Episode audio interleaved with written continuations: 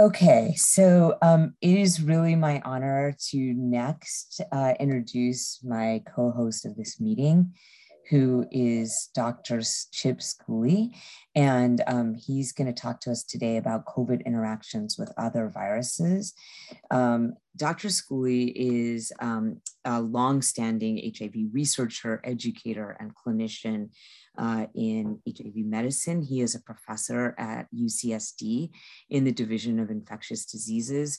Um, and after a, very long um, uh, uh, history as the head of the division of HIV, uh, sorry, head of the division of infectious disease at the University of Colorado. Um, he was at one point the chair of our AIDS clinical trials group funded by NIAID um, and has been chair of multiple study sections, DHHS task forces, um, and in 2005 joined UCSD and is really well known not only for all his research, but as a recently, I think, retiring, but uh, editor of the um, in chief of clinical infectious diseases. So thank you so much for talking to us about COVID-19 and other viruses. Thanks very much, Monica. It's great to be with everybody today uh, on this foggy day in San Diego, which is unusual, uh, but I'm looking forward to um, having a chance to spend the rest of the day with you.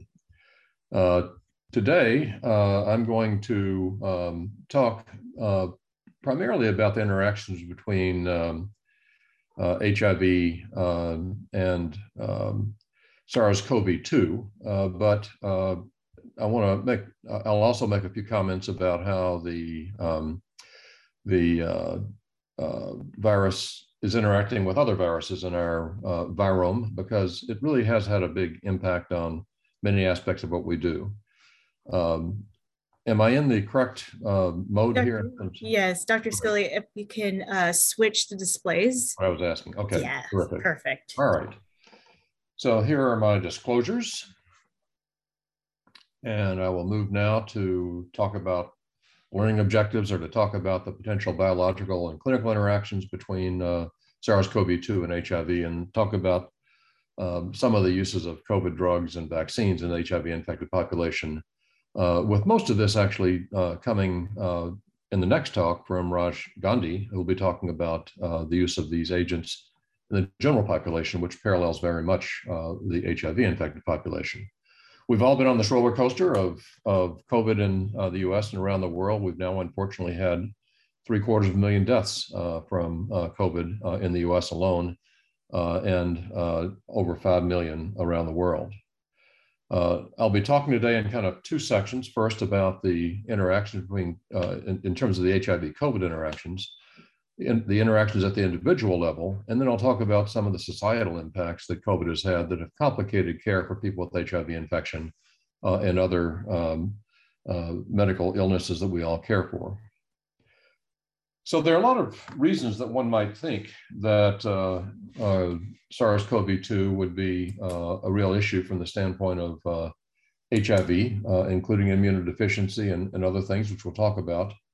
Uh, and I'll start by saying it's um, surprising in, in many ways um, that although there is some increased morbidity and mortality, it's not any more striking than it actually has turned out to be.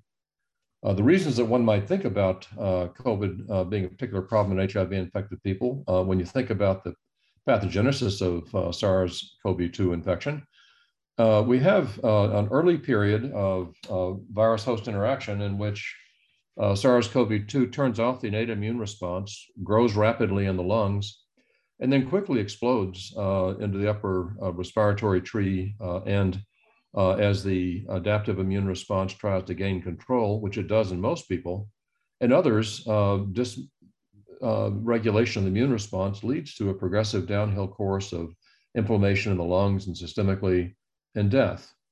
HIV is characterized uh, by uh, both um, a um, uh, cellular immune deficiency, particularly in people with advanced disease, and immune activation dysregulation, even in people with uh, well-controlled uh, HIV infection uh, on long-standing antiretroviral therapy. And these two uh, pathogenic interactions uh, could well have spelled quite a bit of mischief in terms of what happens clinically. But let's see what actually happens clinically. And first address whether people uh, with HIV are they at risk for more severe outcomes if they become infected with SARS-CoV-2? Uh, there have been a number of studies that have tried to look at this, and I'll start by saying the studies are very complex to uh, put your arms around because they are done at different times in different populations with different underlying comorbidities and different uh, SARS-CoV-2 strains circulating in the community at the time. So I'll try to give, uh, illustrate uh, a few of these studies to give you a sense of kind of where I think the needle uh, has, has finally fallen. One of the first studies uh, to look at this uh, was one that was uh, performed um, in New York that uh, took advantage of two large databases uh, that the New York City Department of Health had uh, assembled. One was the, their HIV surveillance registry, and the other was their surveillance system for COVID-19 that they linked in the early um, explosion of COVID in New York City, where they had uh, 200,000 COVID cases, uh, and of these, about 2,000 uh, were people living with HIV. And you can see a couple of things when they when you begin to look at the subsets of these uh, populations. Uh, people uh, who um, had HIV, as you might expect, were more likely to be male than those who um, did not have HIV. you can see again that the patients with both HIV and with COVID um, uh, and particularly with HIV, uh, were disproportionately represented by those uh, in um, disadvantaged groups uh, economically and in people with underlying medical conditions compared to people who had COVID without HIV. These sorts of, of imbalances uh, make it complicated. And as I mentioned before, in trying to uh, sort out morbidity and mortality across the two compartments. In this study, um, which was um, very well done in terms of, of capturing the data. Uh, another very strong feature of it was that the two populations were studied contemporaneously. In other words, uh, they gathered uh, all of this data at the same time so that there aren't uh, differences in time between the people with HIV and coronavirus uh, and people with coronavirus alone. To make a long story short, there was no evidence that people with HIV were more likely uh, to become infected with SARS-CoV-2 in New York during this first wave. Uh, about 1.5% of the New York population uh, became infected with COVID, uh, and uh, only 1% of the HIV infected population in New York City uh, developed COVID. However, when one looks at what happens to those people who um, uh, were HIV infected and got COVID as well, they were more likely to end up in the hospital. they were more likely to end up in the ICU uh, and they were more likely uh, to die of their infection in this particular um, run through. Now, uh, one thing that's, um, as I've already uh, uh, said, is that although there was no more COVID in people with HIV, more people became ill, but there were many more underlying disease conditions in people with, uh, with HIV than without HIV, which was one of the things that uh, seemed to be driving this because the same risk factors that we see uh, in other um, uh, diseases uh, in other patient populations uh, also drove morbidity in the HIV COVID uh, co-infected population. That was further underscored in another very nice study done um, shortly thereafter. It was a registry of patients that was uh, sponsored by the University of Missouri and uh, in which the Infectious Disease Society played a role. Uh, people with uh, who had were caring for patients with HIV who developed COVID were asked to participate and provide um, information, case report forms about these patients that they were caring for, and they gathered almost 300 people with HIV and COVID. Uh, this study uh, did not have an HIV uninfected uh, population to uh, compare, uh, and it was clearly um, one that was um, overrepresented by people in the hospital just because of the nature of the of the um, of the sampling approach. Uh, but what you can see is that uh, in, uh, in general, uh, there was a, the, the, same sorts of trends uh, that one sees um, in terms of age uh, were seen in this population of patients with more older patients in the HIV population getting into more trouble in terms of hospitalization. and it, it, really isn't until you get to um, uh, when you start looking at uh, CD4 cell counts, you can see that there also is a trend that people with lower CD4 cell counts were more likely to be hospitalized than those with higher CD4 cell counts. Because the large population of people in the US uh, were uh, virally suppressed, uh, there really was uh, only a, a, modest difference here. And in other populations, this is less, less evident as well. But in uh, people with more advanced HIV infection may be more likely to get into more trouble uh, than people with less advanced uh, HIV infection. But again, one might expect a, um, a um, coalescence of risk factors in groups of people who are having trouble connecting with the healthcare system to get uh, suppressed with HIV uh, uh, infection and to become um, to, to re result in a rising CD4 cell count.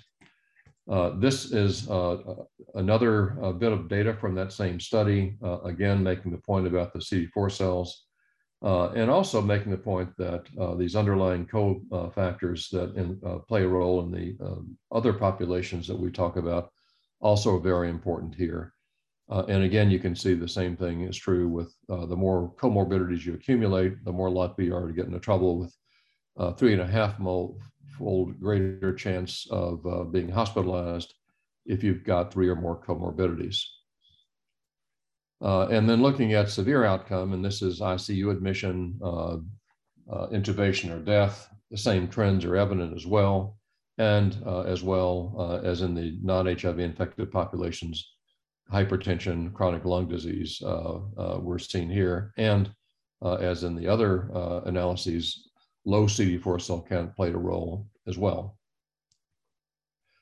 And these are just the Kaplan-Meier plots that, uh, that go with that. Again, you can see here that uh, when you look at ICU survival, uh, free survival, uh, people with higher CD4 cell counts uh, do better. And uh, in terms of overall survival, there's a trend in the same direction. When one looks at the population level, uh, again, moving back uh, away from just uh, case reports of mainly hospitalized patients, this is a large study reported uh, in the um, in Lancet HIV uh, from the UK, uh, looking at a primary care database in people over the age of 18 that was then segregated into those with and without HIV with uh, COVID-related death being the, the major endpoint. And they were able to uh, look at 17 million people on this database. And I guess thanks in part to Bojo, 27,000 of them uh, were HIV uh, infected uh, and uh, also um, were studied for COVID. when one looks at adjustment for age and sex and index of multiple deprivation, in other words, uh, connectivity to the healthcare system and, and other societal factors, uh, ethnicity and comorbidities, uh, some of the things that uh, we're talking about begin to shake out. So looking at crude risk of death, uh, there really is, uh, things are really pretty well, pretty well even. but when you start looking at some of these comorbidities, you can see that the hazard ratio in the HIV infected population uh, rises. And there are more of these cofactors in, in the HIV infected population than the uninfected population. And if you look in this population, the hazard ratio of, of death in the HIV infected population uh, over this period of time compared to the non-infected uh, HIV, uh, non-HIV infected population in the UK in these primary care practices, you can see that there was a disproportionate increase uh, of about 50% among the HIV infected population uh, taking all comers. And finally, we'll uh, looking at one of the resource limited settings, uh, this one a study in South Africa uh, that uh, looked at people who were cared for in the uh, public sector, in other words, the South African healthcare system, who had been seen at least once since 2017 uh, looking at those uh, with HIV, uh, with COVID, and those hospitalized with COVID, and then calculate, calculating the mortality ratios for COVID with and without HIV, um, the data they generated were quite interesting as well.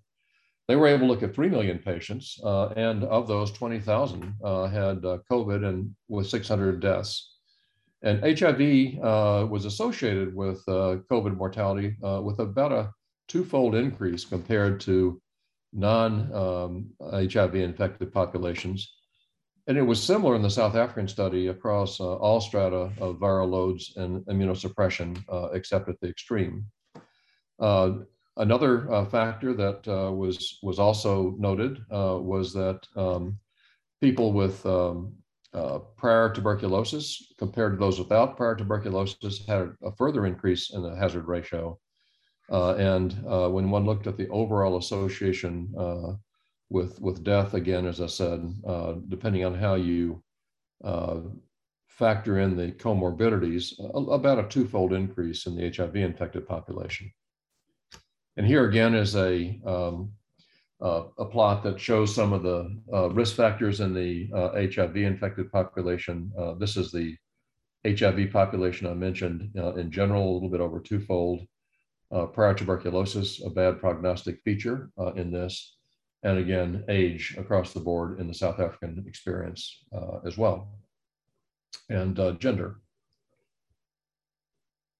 Now, to to final to to finish this uh, this uh, issue with um, CD4 cell counts again in South Africa, there was a trend toward a um, increased um, morbidity and, and mortality uh, as the um, CD4 cell count declined.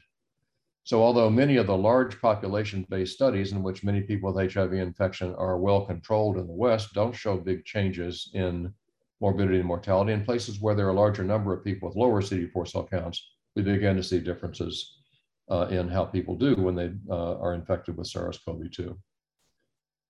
So to summarize, um, there's no evidence that people with HIV are more likely or with are more likely to get COVID uh, when the uh, when COVID rolls through the population. Uh, but they are more likely to disproportionately share societal risk that may place them at risk uh, for getting COVID in terms of of, of jobs and uh, and living conditions. Uh, there is some evidence that even after adjusting for underlying risk factors, HIV adds to the more comor- to the morbidity of COVID. Uh, there are more risk factors in general uh, in people with HIV pushing toward severe COVID than in the general population, non-HIV infected population. And there is a trend as your CD4 cell count declines to get into more trouble. Now let's uh, ask about vaccination. Uh, I'll be quick here because the data are emerging and uh, I think what's more important than whether they um, respond in an equivalent fashion is that they respond generally reasonably well, and there is no reason at all for anyone with HIV infection not to be vaccinated.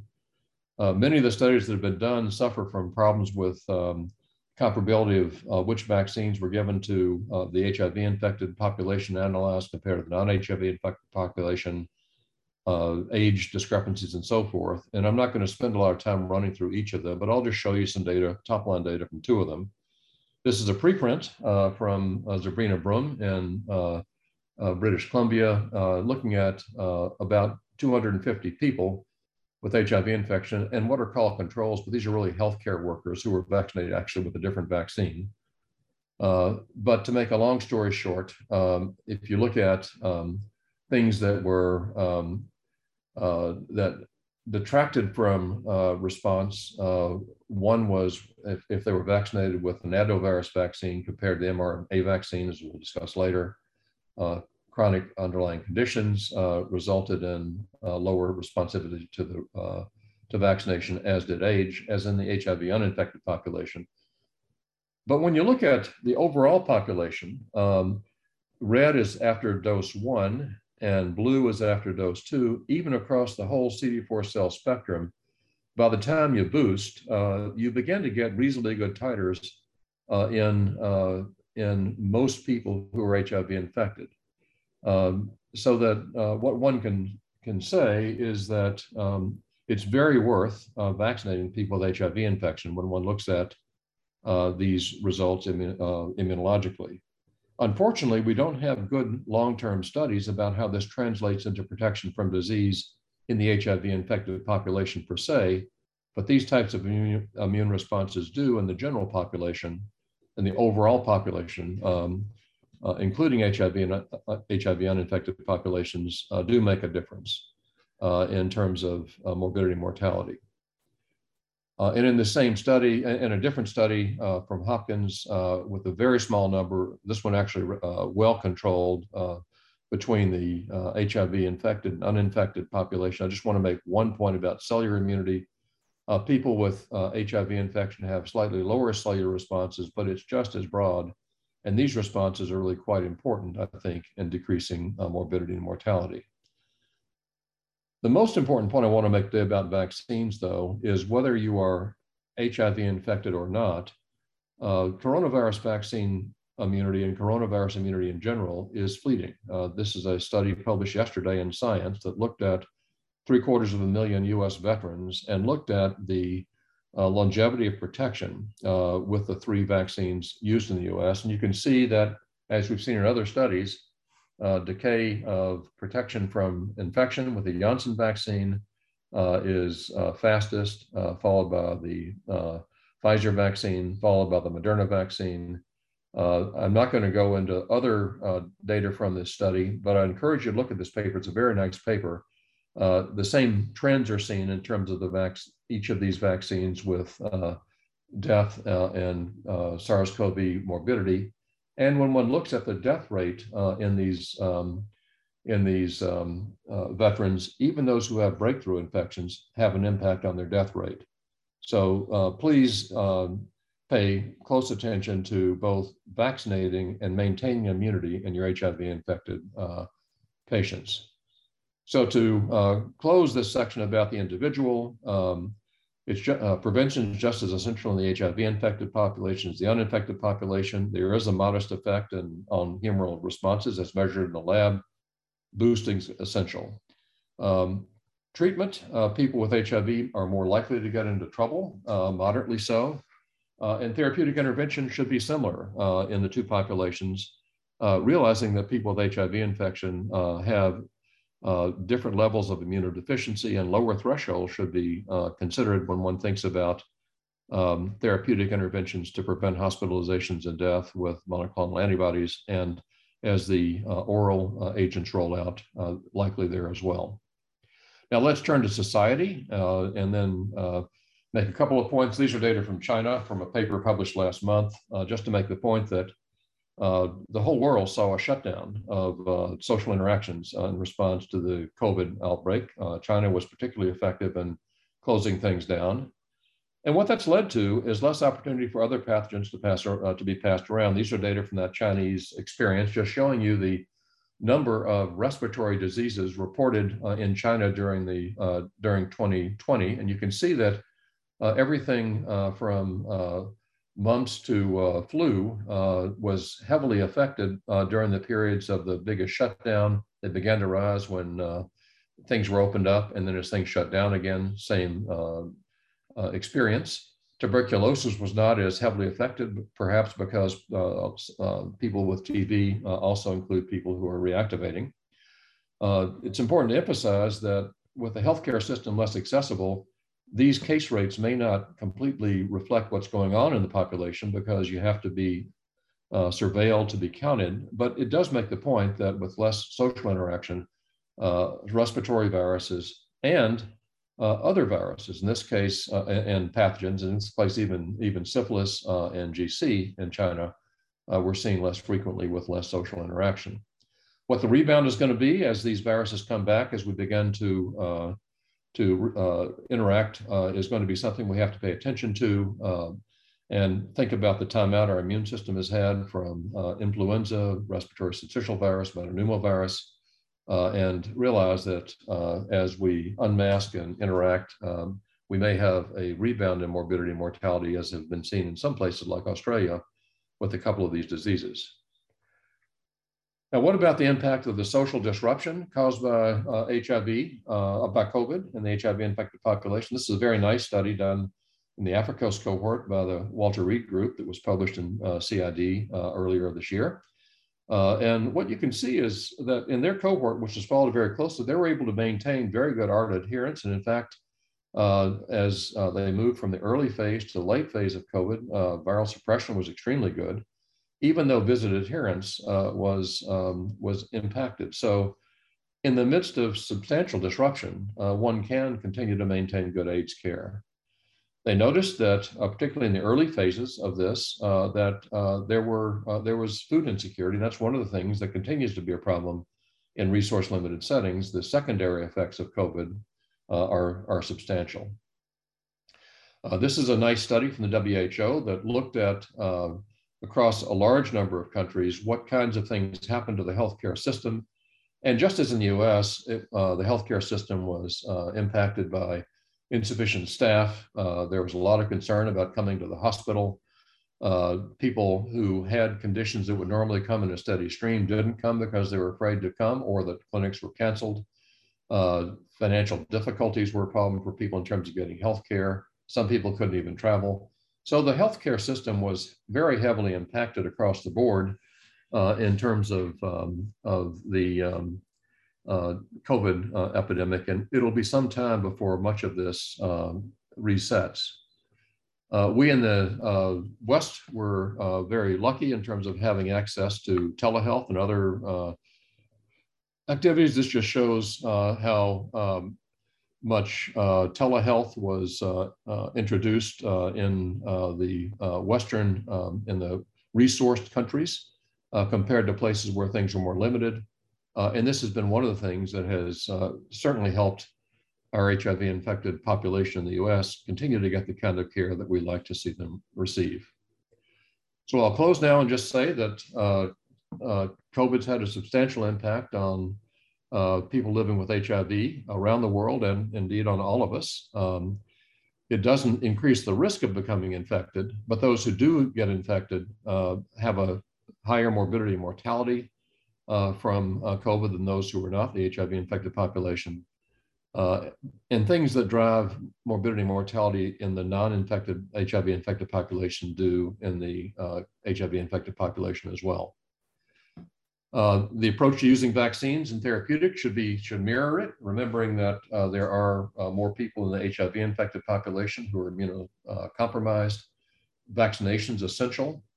Uh, the lockdowns and isolation uh, have reduced non-COVID infections of multiple key types and have led to mental health problems and, and isolation, which I didn't get into today, but we shouldn't be overlooking uh, as people begin to uh, come back uh, into society.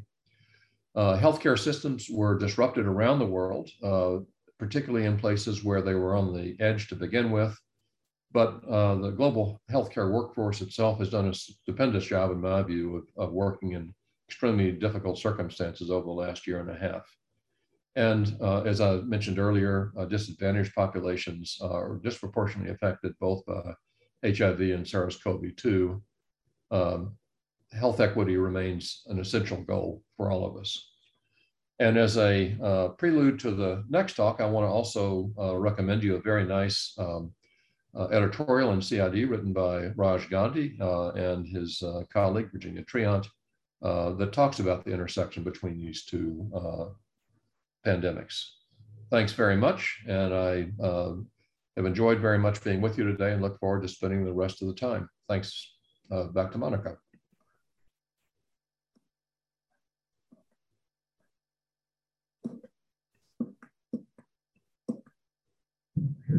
Great, thank you so much. Um, that was uh, uh, a phenomenal overview of really these colliding epidemics of HIV and COVID. Um, and we have a couple of questions coming in. Um, one is that you went over that really um, and and and showed us the uh, review article that comorbidities are higher in people living with HIV that can predispose to more severe COVID. What can you say specifically about the impact of smoking as a risk factor um, among people living with HIV with higher rates in that population? That's a, a, great question. And, and, you know, smoking in COVID has been also something that's been all over the map. There was even one study that showed that smoking protected you now uh, from from COVID, and I kind of cynically thought that uh, it may just be because uh, people smoke hack and carry on and may just be missing coming in for mild COVID, not getting diagnosed. Uh, I think people who have had enough um, tobacco use to have lung damage and COPD, there's good evidence they get into trouble. Uh, whether people who have smoked and don't have um, clear evidence of lung damage uh, have more difficulty, uh, I think is a lot harder to know. Uh, I would not endorse smoking to find out, uh, but um, the evidence about smoking per se is still not really as strong as it might be. Great, thank you. And then um, why do you postulate that the deaths, you know, sort of per capita um, have been lower from COVID-19 in Africa than in the US? The uh, part of it, I think, is, uh, is ascertainment. Um, uh, in uh, uh, resource settings, uh, most people who get severely ill get to the hospital, and most people who become severely ill in the hospital have a diagnosis or two attached to them. And uh, in a lot of resource limited settings, hospitals were overwhelmed and turned people away. People died at home, uh, may not have been recorded. Uh, and, uh, and I think um, that really, uh, it's, it's very hard to know at a population level um, what the real death rate is. Uh, the other thing that I think is, is really critical is that COVID had a lot of, and still is having a lot of secondary uh, impacts on our healthcare system. Uh, people who have other conditions uh, that um, need healthcare are not getting it, and some of them are dying from it. A colleague of mine had a close family member uh, in his mid 40s uh, who was in the, unfortunately, in the middle of a big COVID related surge in one of our states where uh, vaccination is not emphasized he had a cholecystectomy, uh, had an ERCP and died uh, in two academic hospitals because he couldn't get the care he needed because of the COVID surge. And so uh, even here, um, people are dying from non-COVID related conditions because we're letting our hospitals and our healthcare systems get overwhelmed, uh, which is a crime uh, with the vaccines now being available. In uh, resource limited settings, this is even more of the case. and I think that the COVID related deaths, both directly and un, uh, indirectly, from uh, missed healthcare opportunities, food insecurity, and other things, uh, still haven't been tabulated. And I think that's a great point, and it also could be um, different comorbidities um, in populations like obesity um, and other COPD and cardiovascular disease, and just differing comorbidities that predispose to severe COVID. Um, is there any population data um, uh, on the potential effect of HIV protease inhibitors against SARS-CoV-2 infection, with the knowledge that a SARS-CoV-2 protease inhibitor was just data was just released for this morning from Pfizer about uh, specifically targeting SARS-CoV-2, but um, HIV PIs on SARS-CoV-2. There was some early data from Spain that I found hard to interpret. Uh, again, channeling bias and other things playing a role in it. Um, the HIV protease inhibitors per se uh, don't um, have anti-coronavirus activity at levels one achieves in vivo, in, clinically. There have been some studies that have looked at um, uh, ritonavir and um, uh, and other, uh, primarily ritonavir, uh, in its activity in SARS-CoV-2 and MERS, and um, even those studies showed um, were interpreted as showing perhaps some impact, but they were small, and I think there was enough wiggle room in terms of how they were done to fund it because other things were given some uh, concurrently. It's very hard to interpret them. Uh, so uh, I, I, think that um, uh, people who are on HIV and protease inhibitors should certainly uh, stay on them if they're working, but they shouldn't count on them protecting them from COVID and skip vaccination, testing, and other things that we want all the rest of us to do in the in the COVID days. The COVID, um, uh, the protease inhibitor data from uh, that we heard about this morning is really exciting, and it's uh, very worth as a teaser staying on until after the news uh, for uh, Raj's talk. Yeah, it's it's interesting because that protease inhibitor is boosted with ritonavir, um, in the same way that we're so used to with our HIV drug. I, I actually don't think any Abbott drug is not boosted with ritonavir, is it? That's it. Yeah, very good point. Uh, at one point, we were very reliant. Um, so, uh, we've um, one um, of the attendees, Dr. Uman said, we've had a few patients come in post COVID with depressed CD4 counts. And if you see that after an acute COVID illness, have you um, thought about like resuming prophylaxis, for example, with CD4 counts less than 200?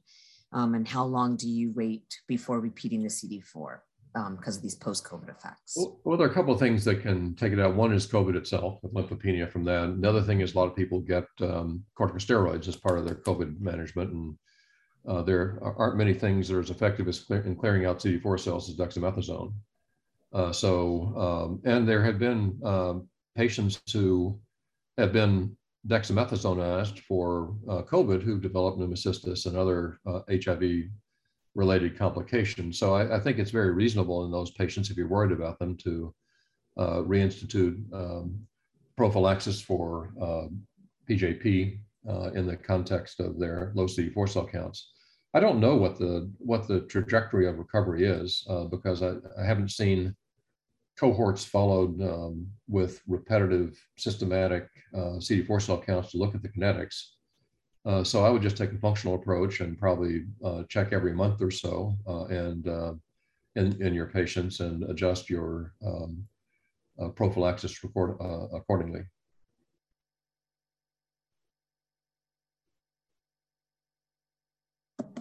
Yeah, that really makes sense. And um, it was interesting your discussion of the um, post-COVID HIV vaccination, COVID vaccination among people living with HIV, because we did a separate analysis that showed the same findings of reduced antibodies, um, but actually look, ended up looking at T cells and um, T cell responses to the COVID 19 vaccines were intact if you had a high enough CD4 count. Um, okay, that is actually any other questions or comments from um, our participants? I see a question in the chat box from Dr. Benson who wants to ask a question. Uh, I don't think she should, but go ahead and let her do it.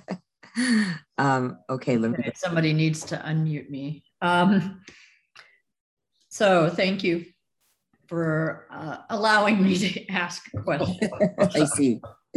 I was just wondering if in your uh, survey of all of the recent data from uh, resource limiting settings. I've seen some data in the tuberculosis literature that people with HIV co-infection have worse TB and COVID when those two things occur together, and that there may be an interaction pathogenetically between COVID and mycobacteria, or it may just be that both are respiratory infections that affect disease. And I'm wondering if you uh, had you know, there's a, a, big surveillance study from South Africa that showed that the mortality rate for people with HIV and TB during the COVID pandemic was actually higher than in the non COVID population. So I'm wondering if you found any more data related pathogenesis to the pathogenesis of COVID and TB as a co infection.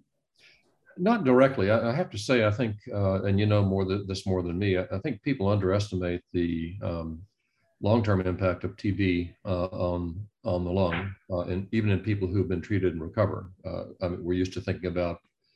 I had pneumococcal pneumonia, got treated and got better, and, and not worrying about longer-term impacts. And uh, I think a combination of probably fibrosis, immune activation, immune modulation, uh, uh, that lasts much longer uh, and is much more persistent in people who have uh, or who have had TB. Uh, and COVID um, uh, layered on top of that certainly can set things off in the wrong direction. Um, could COVID, with its own immune dysregulation, essentially reactivate TB or enable TB to, to pick back up in people who were uh, reasonably controlled before COVID came along? Uh, absolutely. And if you uh, start giving people who are having um, respiratory distress dexamethasone, um, TB, I'm sure be quite happy with that. So I think there are a lot of things that relate to both the pulmonary um, physiology, uh, pulmonary um, uh, uh, immune responsiveness, and um, COVID related therapeutics that could certainly cause uh, people with TB to have a worse outcome than people without. That's a great I was, I was thinking uh, in the context of the suppression of interferon axis by COVID and SARS-CoV-2, and that's a particularly important um, axis in the pathogenesis of tuberculosis. And so that may be one way that they can interact in a bad way. No, it's a very good point. Uh, COVID is one of the things that Dr. Benson's uh, um, alluding to is that um, one of the tricks of SARS-CoV-2 uh, over SARS-CoV is that very uh, actively turns off the innate immune response, in particular the interferon axis, uh, in the first couple of days of infection, which is how it replicates to such high levels and why it is so highly transmissible before people are symptomatic. The symptoms people get are when their innate immune response catches up, they begin to become febrile and feel the inflammation. Uh, and uh, anything that turns off that axis or prevents the host from being able to activate that axis um, is going to make uh, is going to give COVID a head start on the adaptive immune response. So I think that's a, a very good way to think about it. And um, as you indicated, there's so much impact on other diseases. It's not just uh, there's a general increase in TB, um, uh, you know, mortality uh, for the first time in a decade. Uh, I've just reported over the last couple of months. Um, so yeah, it's been a really difficult time for our fields of HIV, malaria, tuberculosis, all of those outcomes. Okay, well, thank you so much. And um, I actually will turn it over to you, Chip, to introduce uh, Dr. Raj Gandhi.